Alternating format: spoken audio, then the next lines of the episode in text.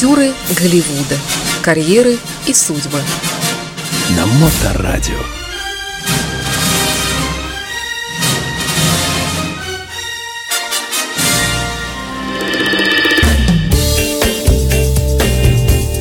Всем добрый день. Вы слушаете радиостанцию Моторадио. В эфирной студии э, писатель и э, киновед. Можно Киновед. Ну, можно сказать, конечно. Можно сказать, да. Писатель Илья Либман, автор и ведущий программы «Актеры Голливуда. Дневной сеанс». И это время э, этой самой программы. Сегодня мы опять окунемся в судьбы и карьеры американских, ну и не только, но сегодня американских э, артистов. Э, Илья, э, прошу вас, начинайте. Итак, я начну, как всегда. Я вот так подумал, киновед. Я киновед, ну, в определенных рамках. Давайте так, специалист по кинематографу. Я, я бы сказал, что я кинолюбитель, близкий к профессионализму. О, давайте так. Но кинолюбитель. Я себя не считаю адми, э, так, настоящим махровым таким человеком в кино. И для меня, конечно, всегда, каждый раз есть определенный вопрос. Про что же я буду рассказывать в этот раз? Потому что в тот раз я говорил про то-то и то-то. Вот про это мы уже говорили столько раз. А про это еще совсем не говорили. Но есть такие люди, про которых я даже побаиваюсь говорить. Потому что эти люди, для них кино или работа в кино, это как всего-навсего одно из осветлений того, что они в этой жизни делают. Вы говорите о Михалкове. Про Михалкова мы можем сказать как, как продолжение этого разговора. Нет. Я говорю совершенно про другого человека, которого я никогда, особенно, кстати говоря, и не любил, поскольку, поскольку он был таким красавчиком всю свою жизнь. Ну и остается. И остается, конечно. И роли, которые он выполнял и исполняет до сих пор, они довольно специфические. Мало того, что роли специфические, он очень специфически их играет – и оказывается, что так, как он их играет, это приносит ему совершенно сумасшедшую славу. Потому что если бы сказать кому-то, что вот взять и создать героя, у которого вместо рук ножницы, да? Ну что это может быть? Почему нет? Для детского спектакля. Ну, э, ну, это для спектакля ужаса. Да, да. Может быть. Это вот. Ну, я, конечно, мы сегодня, я, в общем, знаю про этого артиста довольно много. И не потому, что его артистическая карьера, а потому что он всегда с чем-то замешан. Он всегда что-то делает такое, что, ну, не очень хорошо. Делать артистам, публичным людям там. И быть при этом мужчиной, который входит в 50 самых красивых мужчин. В этом году, согласно журналу People, и два года тому назад. И он такой, про него как про артиста я бы даже говорить и не стал. Но поскольку, поскольку я вот в этой программе, и он ни много ни мало, а снялся в 95 фильмах, то, конечно, как, не как про артиста, просто говорить про него стыдно. Да, он, конечно, артист. А о ком же речь? Речь идет про Джанни Деппа. Джанни Депп, ему 58 лет, он родился в Кентаки, в семье с двумя братьями и одной сестрой. А мама у него была домохозяйка, папа у него был строительный инженер. Дома у них всегда были скандалы, и он очень тяжело это дело переносил. И, в общем, кончилось это все тем, что у него были нервные срывы. Он резал на себе кожу. Господи. Да. Это в юношестве, да? Да, в детстве он, юнул, он резал на себе кожу. Вот так тяжело он все это переносил. Вот. Ну, из Кентаки они переехали во Флориду. А, Кентаки вообще считается штат, ну, такой сельскохозяйственно бедноватый, Ну, нет? да, он, конечно, довольно бедный штат. Довольно бедный штат. То есть, такая периферия. Ну, это, да, самая откровенная периферия. Что кроме Кентаки Дерби, который случается раз в год, ага. Там, там, ничего, там, не там вообще ничего не происходит, по правде говоря, да. И в школу он ходил, ну так умеренно ходил и доходил до 15 лет, а потом школу бросил, потому что в 12 лет ему мама подарила гитару, и он очень хотел стать рок-н-ролльным музыкантом и научил себя играть на гитаре в такой степени, что в 15 лет уже собрал себе компанию, компашку. А группа называлась Kids, и в 15 лет он бросил школу на какое-то время, а потом совершенно случайно пошел, его, видно, кто-то пытался переубедить, что ты еще не доучился – иди кончи школу, а потом будешь заниматься чем хочешь. он пошел к директору школы и сказал, что, вы знаете, я тут Подумал. Да, я подумал так, что я так из школы ушел, а я ведь не доучился, у меня ведь эту аттестата нету. То, что я говорит, на музыке играю, так это, конечно, хорошо. Ну и, видно, он показал директору, когда он с гитарой был, и он показал директору, как он играет.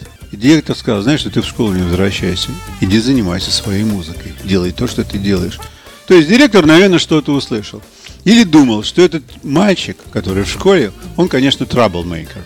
Тут, конечно, тебе и наркотики, и выпивка, и все, что хочешь. А он музыкант, то есть он не пропадет. Надо выгнать его. И все. И он его выгнал, фигурально говоря. А тот взял свою компанию, и, и они со своей компанией, которая называлась Kids, музыкальная группа, уехали в Калифорнию. И ни много ни мало, очень скоро делали опенинг для Игги Pop. То есть, раз, вот это да. Но денег у них, конечно, не было. Вот эта фраза, кстати, такая очень популярная сейчас на планете. Денег у, них- не было, они сколько-то попытались играть вот в, в том составе, что у них был, и ничего у них толком не получилось. И он так мыкался, тут подорабатывал, там подра- подорабатывал, жил в автомобиле, продавал авторучки, всякой ерундой занимался, пока в 20 лет совершенно случайно э, не встретил Николаса Кейджа. Ни много ни мало. Да. Николас Кейдж, это было в 83 году. Николас Кейдж был красивый такой, волосатый тогда еще. И они такие два красавчика. И Николас Кейдж, когда увидел, как он играет, он сказал, ты знаешь что, вообще тебе надо не на музыке играть, а тебе нужно идти сниматься кино. В кино? Да кто я такой? Я играть не умею. А он такой красавчик, что Николас Кейдж говорит, да брось ты нафиг.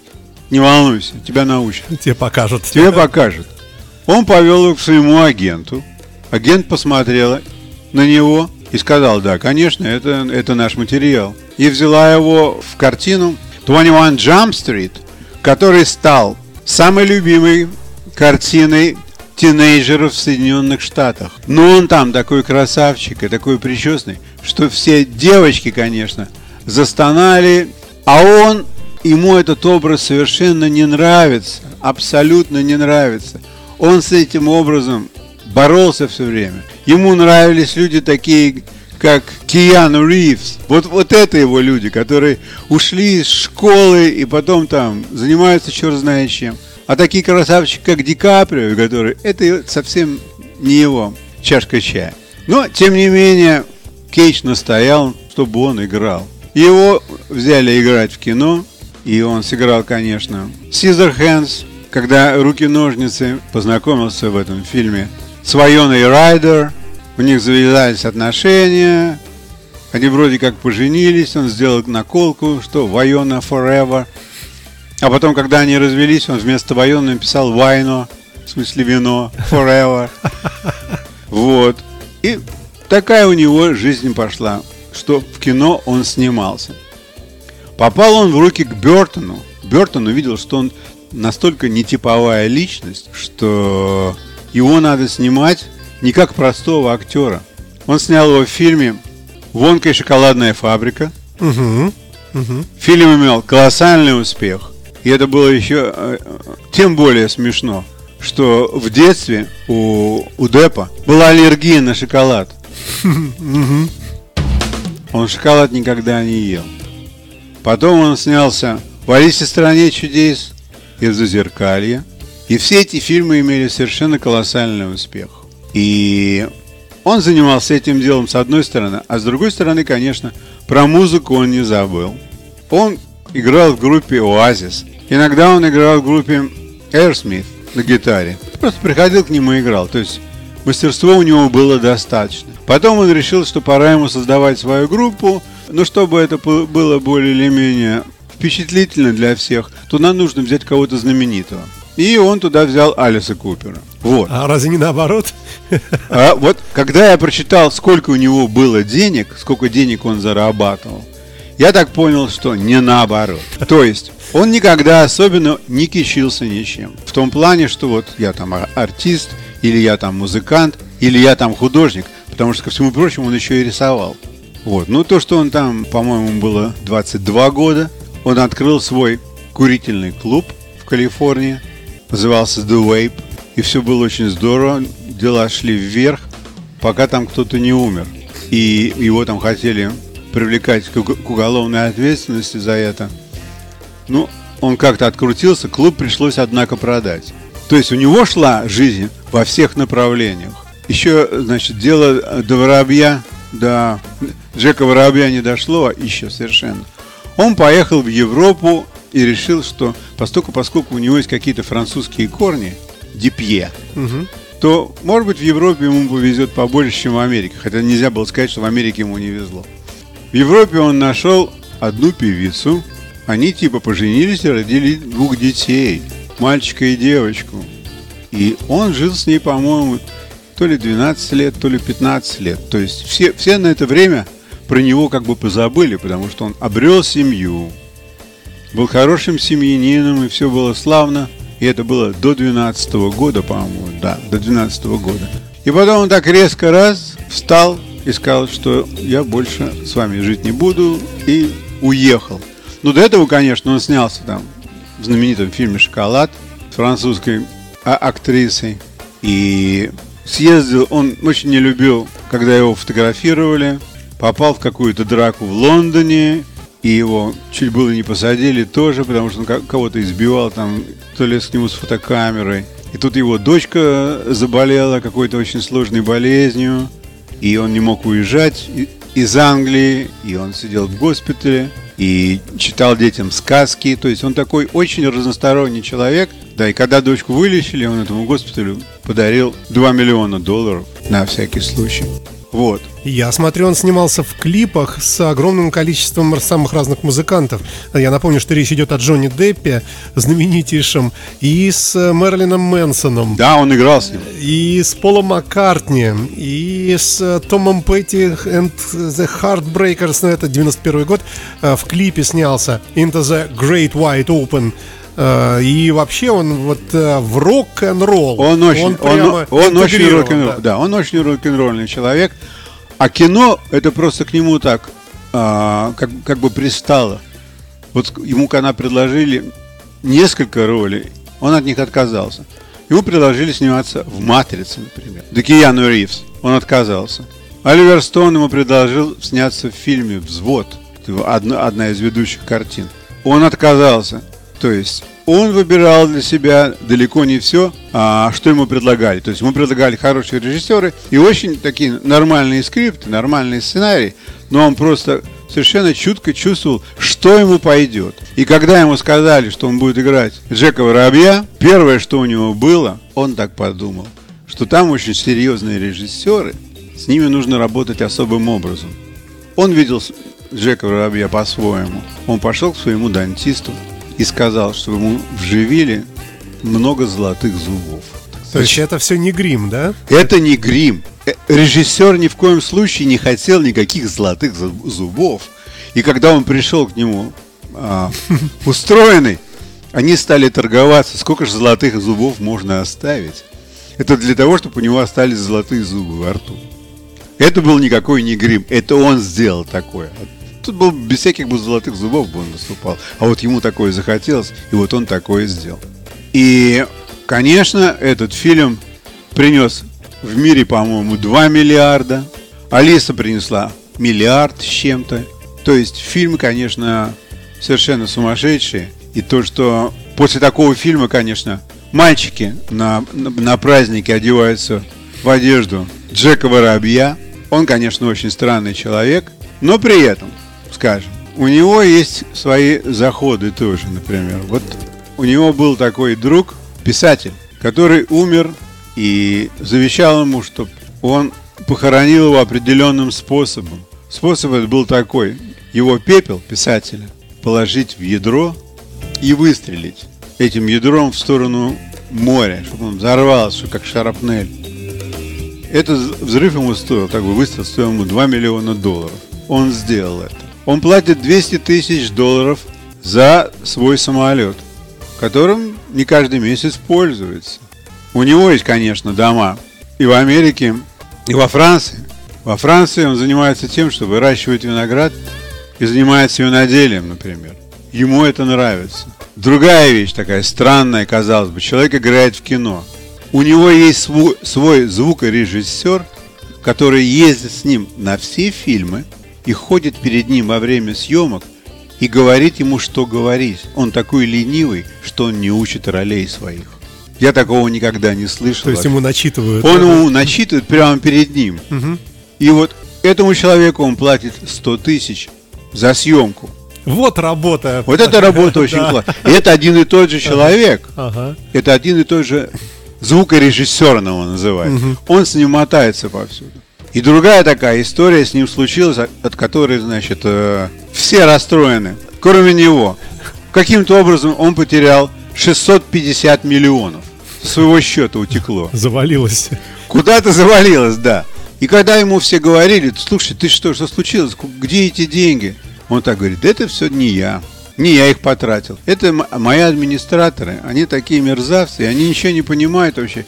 Как фин- А я за ними не слежу. У меня времени на это нет. Потому что я занят. У меня дети, у меня съемки, у меня музыка. Я этим... И теперь у меня еще развод. Теперь его этот развод с его последней женой, которая на него заяв- заявила, потому что якобы он во время жизни совместно трех лет бил ее, Периодически. значительно причем. И сейчас это все время показывают на YouTube, а там такие подробности показывают, ужасные совершенно. И они снимают документальный фильм, который, конечно, тоже будет Бестселлер. бестселлером, это совершенно точно. То есть вот такая вот у него жизнь. Ну, э, слава богу, она еще вовсю идет. Да, конечно. И, но при этом он, конечно, человек очень благородный. Когда, скажем, в 2007 году Николас Кейдж разорился в пух и прах, он ему заплатил всю выручку, какая у него была, за какой-то фильм, и заплатил все его налоги, и сказал, что ты меня в кино ввел, и что мне это ничего не стоит. Это первая вещь. И потом, когда а, Хит Леджер умер, то он его дочке Матильде отдал всю свою выручку за один из фильмов. Тоже То- не, не вот маленький. Очень большая сумма. То есть он очень уважает и не считается ни с чем. То есть он деньги не считает. Но сейчас говорят, у него есть а, 150 тысяч, и он должен налогов на 100 тысяч. Ну, его... тысяч? Или Да. миллионов? Миллионов, миллионов, конечно. Да, вы не пугайте, да. Да-да, 150 миллионов. И он должен налогов на большую сумму тоже. Ну, все это происходит. Вот такая у него жизнь. Очень сумбурная. Очень сумбурная. Поэтому я, в общем-то, когда сначала а, думал, стоит ли начинать говорить про него. Что про него говорить? Про него говорить можно бесконечно. Человек снялся в 95 фильмах, Ну да. Ну да. не говоря уже про видео. Его чувство юмора и его интервью, когда он не улыбнется, а все кругом умирают. И он так... Нет, конечно, это, это целое собрание сочинений, на мой взгляд. Хорошо, что я сказал вот столько и сколько я могу. Окей. Хорошо, спасибо вам большое, Илья. Мы сегодня говорили о Джонни Деппе, о рок-музыканте. О рок-музыкантах, кстати, мы поговорим через буквально парочку композиций в рамках живых рок-новостей. Ну а за этот рассказ вам большое спасибо, Илья, и до следующего Б- вторника. Большое пожалуйста. Да, До свидания. Счастливо, до свидания. Актеры Голливуда. Карьеры и судьбы. На Моторадио.